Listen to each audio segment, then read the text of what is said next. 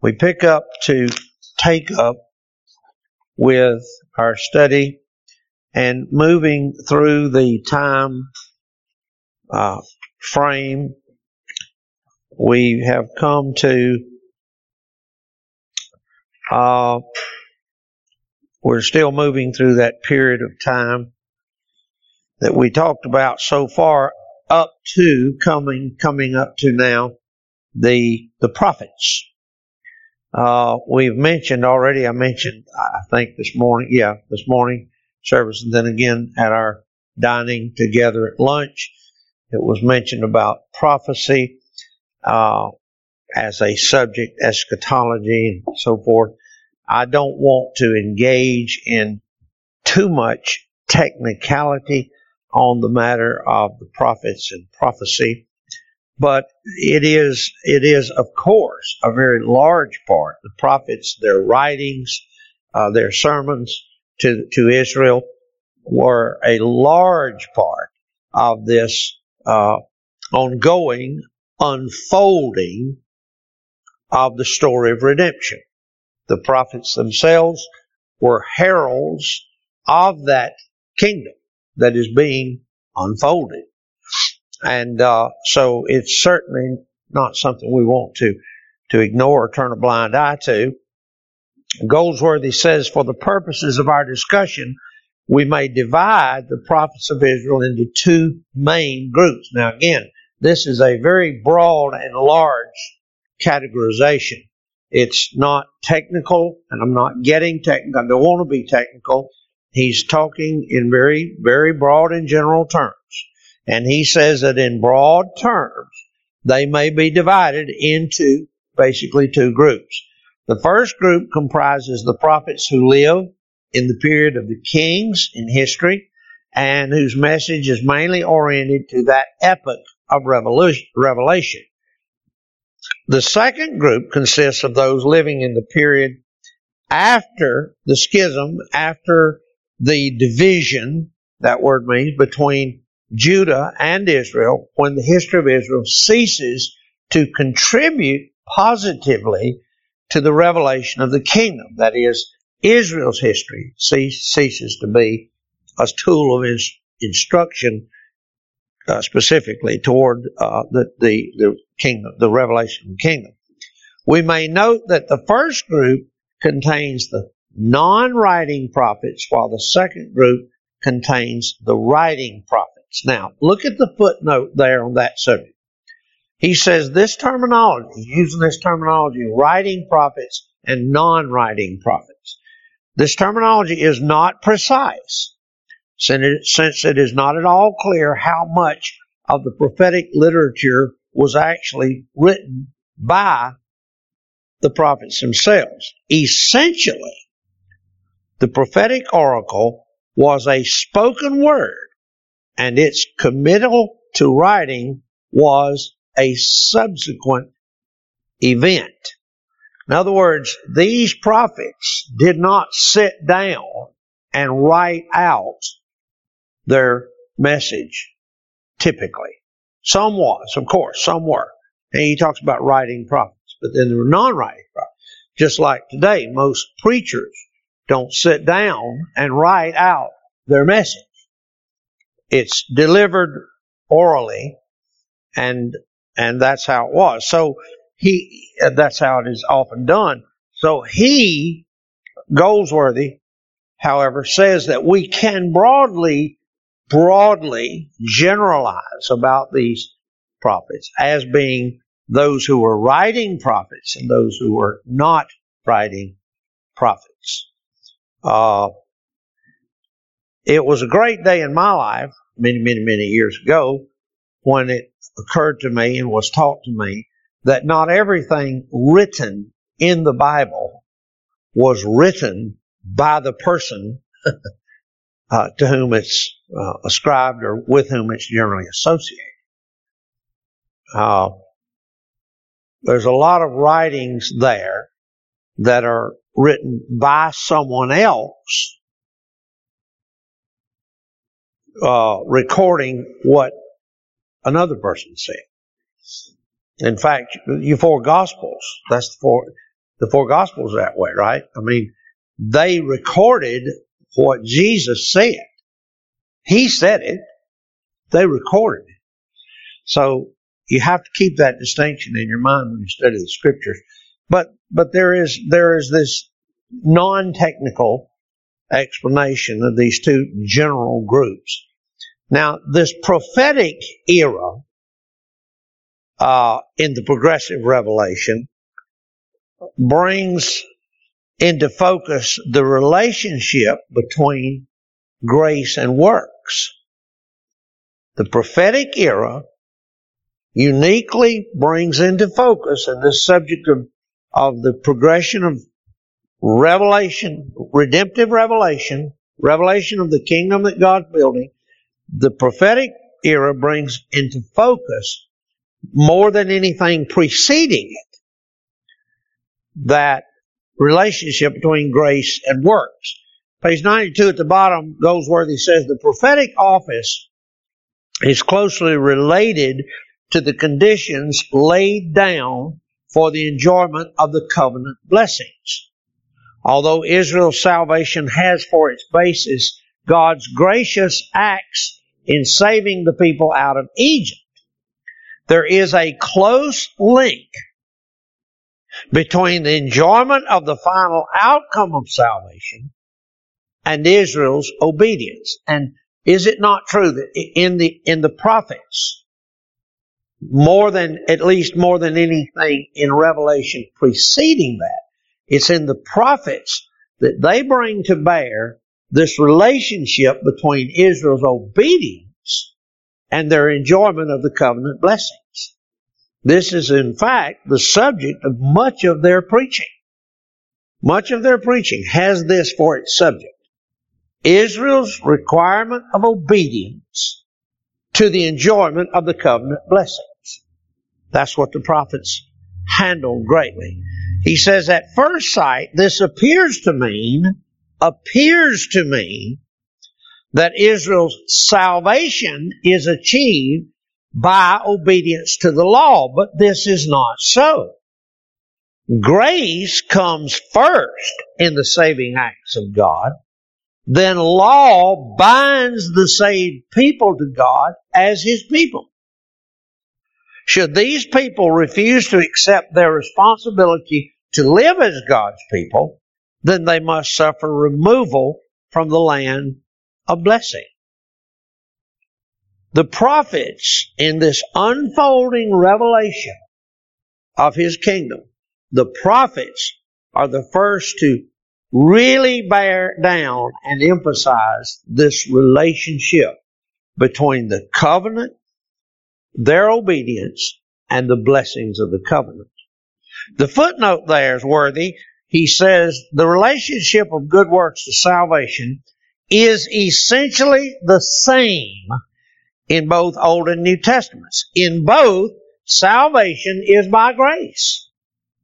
But grace never stands alone without good works. To put it another way, we may say that no one in Old or New Testament is saved because of good works, but no one is saved without good works. This is one aspect of the unity of the two testaments, which makes the Old Testament so applicable for the Christian. Now this is where so many of our Arminian and or fundamental, fundamentalist brethren go off the rails. They fail to see that salvation in the Old Testament is exactly the same as in the New. It has only and ever and always been by the grace of God. Works never merited Israel's salvation as it does not merit our salvation. But the relationship between those two things does exist. There is this relationship and the prophets preached prolifically to bear this truth down on Israel's heart. That their obedience was requisite to their enjoyment of the covenant blessings. That's not different in the New Testament. That's not different in the New Testament from what it is in the Old Testament. As to the prophets and the law, page 94, Goldsworthy says, there are three essential ingredients in the oracles of these latter prophets. First, there is the covenant of Sinai, which remains the rule of faith and behavior. This God given law is never considered a temporary thing. It stands as expression of God's character, which is unchanging. We were talking about at lunch how so many of the new uh, uh, neo Calvinists, the new Calvinists, and the new Reformed Baptists, and all these new people, they have tossed the law out as a rule for governing our lives. They say it has no place in the governing of our lives. Goldsworthy says here, it, talking about this God given law, stands as the expression of God's character, which is unchanging. And as such, it is the point of reference when the prophets interpret events as God's dealings with Israel. Against this law, the conduct of the covenant people is seen to be lacking and a terrible provocation towards God. Whatever specific aspect of the transgression the individual prophets concentrate on, the underlying implications are always the same. Israel has broken the covenant with the merciful God who saved his people for himself. So the prophets are emphasizing this responsibility, this covenant responsibility of their obedience to God. Now that, if, uh, again, we're looking, we're, we're, what we're doing is we're tracing the timeline here. We're, we're going down the road trying to trace timeline of the revelation. Prior to this era of the prophets, that particular aspect, although it was of course present and demonstrable, it was not as prolific. The prophets really picked this up and you really introduce to it in their, in their labors this relationship between obedience and the covenant blessings. And then on page 99, he talks about the kingdom pattern in prophecy. He says, Now we return to the pattern of future hope to which all the writing prophets contributed. It may be summed up quite simply. The form of future history will be a replay of past history, but with a significant difference. All the hope for the future is expressed in terms of a return to the kingdom structures revealed in the history of Israel from the Exodus to Solomon. The great difference is that none of the weaknesses of the past will be present of the past will be present. In short, sin and its effects will be eradicated. So now when the prophets looked forward all the way forward to the end time. What you find in their descriptions is the same structure that was in the old covenant, but with this difference. The weaknesses that kept the old covenant from being maintained will not exist. And we go out into a sinless environment where all the covenant demands are kept without sin and all the covenant blessings are enjoyed without measure. Not every aspect,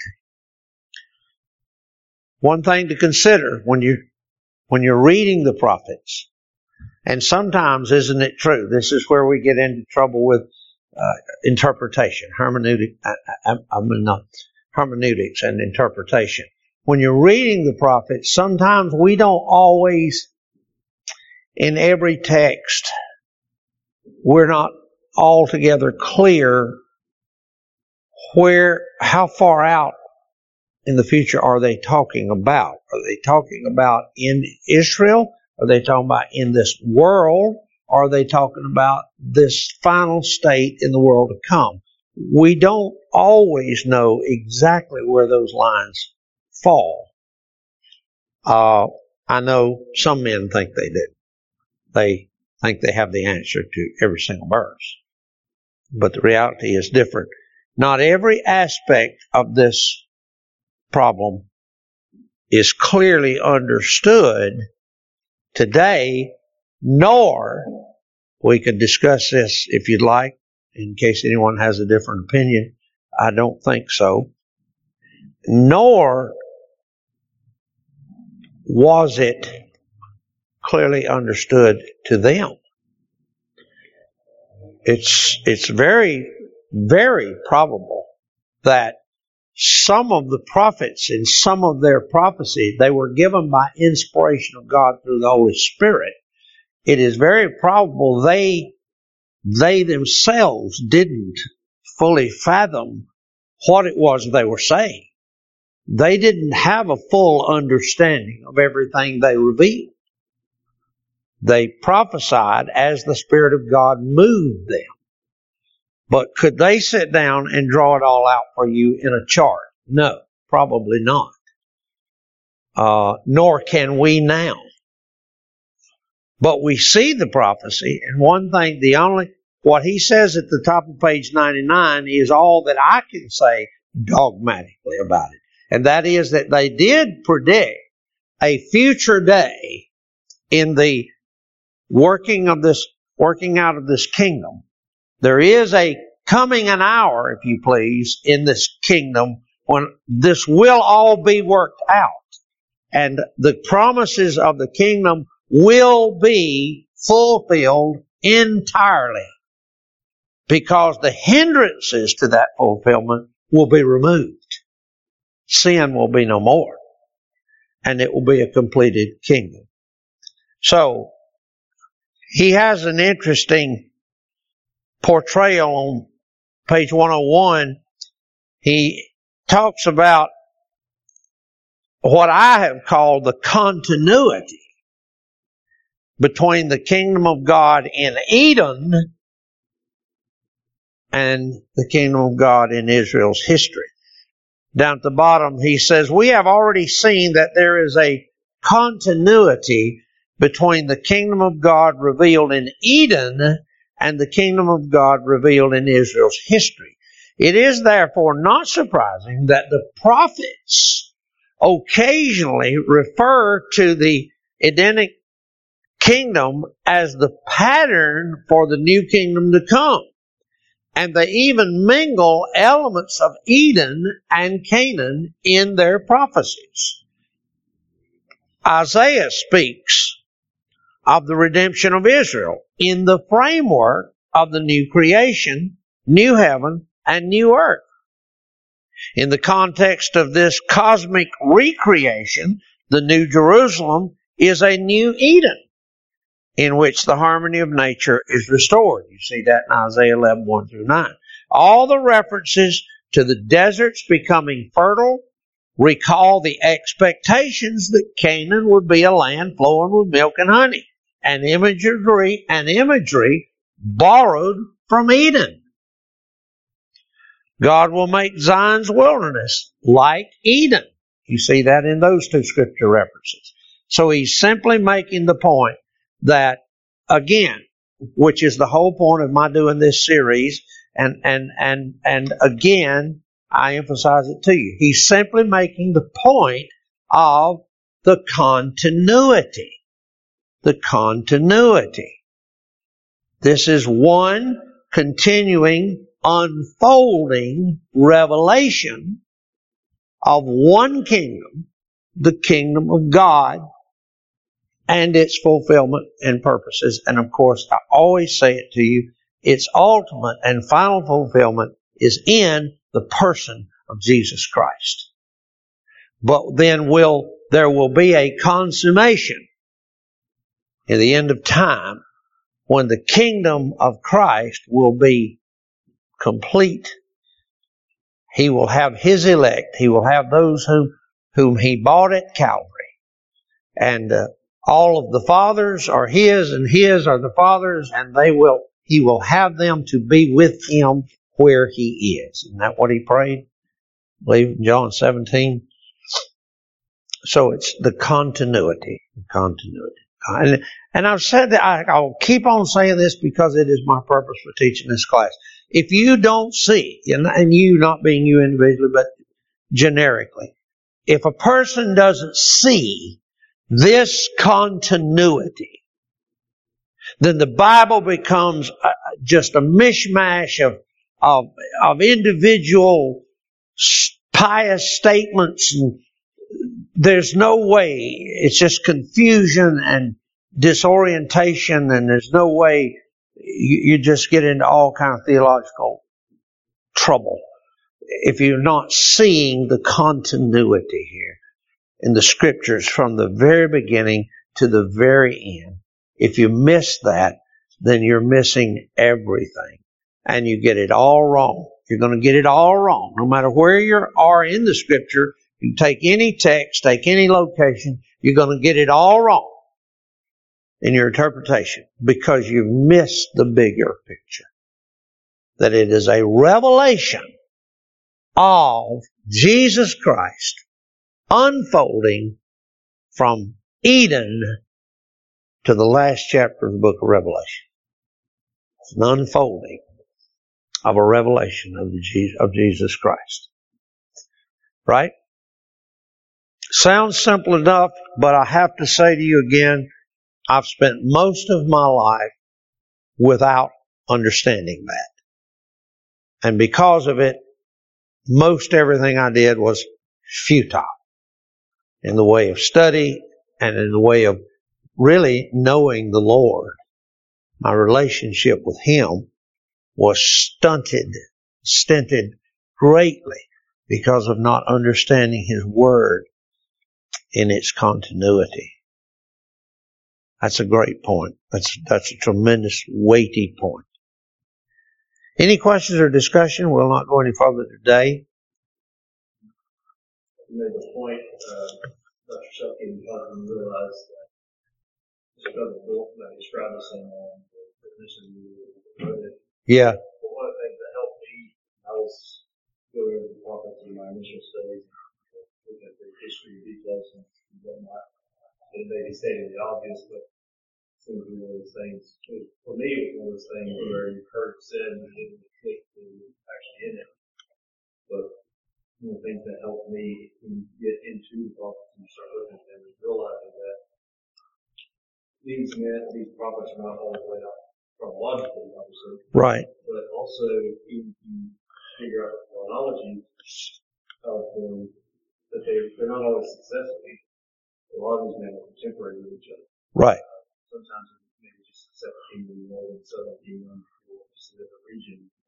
Right. Or, or they're contemporary with some another book history. Right. Right. Sure.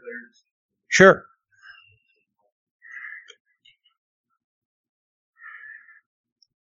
Which reemphasizes, just to state that same point in a different way, reemphasizes point that I have made at the beginning of this and some other times that the Bible is not and was never meant to be a direct line history, a single line history. It is a redemptive history. It's the history of redemption. And therefore, it is laid out by the Holy Spirit to unfold that redemption. And that doesn't always fall on parallel lines in the chronology. And uh, that's a very good point, and that, that's a very important point for a young Bible student, not a, necessarily a college or a seminary, but even in the children. When my wife teaches children, when she teaches the children, starting from the tiniest one, she starts them with the timeline. All their teaching of the Bible will be on the timeline. so that they get this all straight in their head. Because if you don't, it becomes a, just a conglomeration of miscellaneous stuff. and it gets quite confusing. And you don't draw from, you can't draw from that the spiritual well-being that you draw from seeing it uh, as as not a chronology, but as a redemptive history. I don't think I remember. I know this sounds horrible. I'm sorry, but I am the fruit of public education. I was taught in public school. I don't remember encountering the term timeline. I don't remember entertaining the idea of timeline studies until I was much older. As a child, I know I was never taught it as a child. And the way public school teaches history is so disjointed and, and it's just, I couldn't make any sense out of any of it. That's one reason I struggled with history. I couldn't make any sense of it. But then when you realize timeline, then things start, oh, okay, well now, if a name comes up or a book title or a, or a painting or a whatever, whatever, whatever, if you can put it on the timeline in your mind, which my wife and brother John can and do, immediately they pin it on a timeline, then that just unfolds everything. That tells you everything. And if you don't have that, you're at a distinct disadvantage, as I can well testify. But that's very good testimony, brother. That's very true, how helpful that was to you and, and to all of us to come to learn that. I don't think we can also, I don't think we can say too often or remind ourselves too often that Israel's experience in this kingdom, Israel's experience was a typological one. Yes. It doesn't mean it wasn't real. Right. No. But it means their experience of yeah. redemption and inhabiting the land and faithfulness to the Lord's covenant is typological of the greater kingdom. Yes. That the Lord yes. Is, has been and is and will establish in the earth. Right. Through Christ. And if that's not kept, at least in, in some way in that of mind, as you're studying Israel's history, that it's typical, their experience is a temporal one. Yeah. It, it, it regards an, a, a temporal redemption from Egypt, a right. temporal uh, inhabitant of the land, right. temporal blessings to them as a people, then, as pointed out in, other things, you you begin to fall into this of thinking, well, there's this this kingdom in the Old Testament, there's this different kingdom in the New Right, right, right. And not only that, you wind up eventually where our Paedo Baptist friends wind up, which is applying the typological to the real. That's right. That's right. That's right. And that's why we get into baptism. Paedo baptism. That's right. Paedo baptism. That really can't be emphasized too much. Yeah. All it is is experience, while it's absolutely very real, and and all of the stories, as we may refer to them, were absolutely true and inspired and actually happened. They had a typological framework. Purpose, from, yeah. From which they were meant to point to something greater. Absolutely. Absolutely. That, that's the emphasis of 98% of the book of Hebrews. Sure. The sure. writer is taking everything in Israel's experience and saying, this is what it means. This is what it means. That's right. This is where it was going. What it was pointing to. Yet, in fact, Israel's, Israel's very existence, the calling of Abraham, originally, Israel's very existence was to the intent of unfolding redemptive history. It was not about a people specifically for, for them alone. It was meant to be a type. The whole thing was a type. And they are to this day still a type. It, it, it, it can't be too soundly emphasized to us in the scripture, in the book of Galatians, where, let's face it, Paul spent a great deal of his ministry attempting to correct the misunderstanding and misapplication of Israel and their history to the kingdom. That's right. That's exactly right. Yeah, I hadn't quite thought of that those terms, but you're right. He spent most of his ministry in one way or another, in one place or another, trying to correct this misconception that the, that the history of Israel was all about Israel. They thought, and it wasn't. It was about it was about the greater kingdom that had come, that had come and would come. Said, this is the verse that I, I of course over and over again. He said, God preached before the gospel to Abraham. Amen. Preached before the gospel to Abraham. Looking to the gospel. Go back to Abraham. Amen. Israel temporal experience. It's not No, no. there. It's in their typical experience. Yes, yes. It's in the typology of their experience. And obviously in those who were savingly brought out of even that temporal Mhm. experience within Israel, where Paul says, not all of Israel, all Israel are Israel. That's right. That's right. There was the true kingdom within that typological kingdom. And when you understand these things in this way as a preacher, man, it just throws open literally infinite possibilities of preaching material. When you start going back and opening these things in the light of the gospel, it's, they are the gospel. They were the gospel. Well, they were pointing to the gospel, just as the New Testament points to the gospel.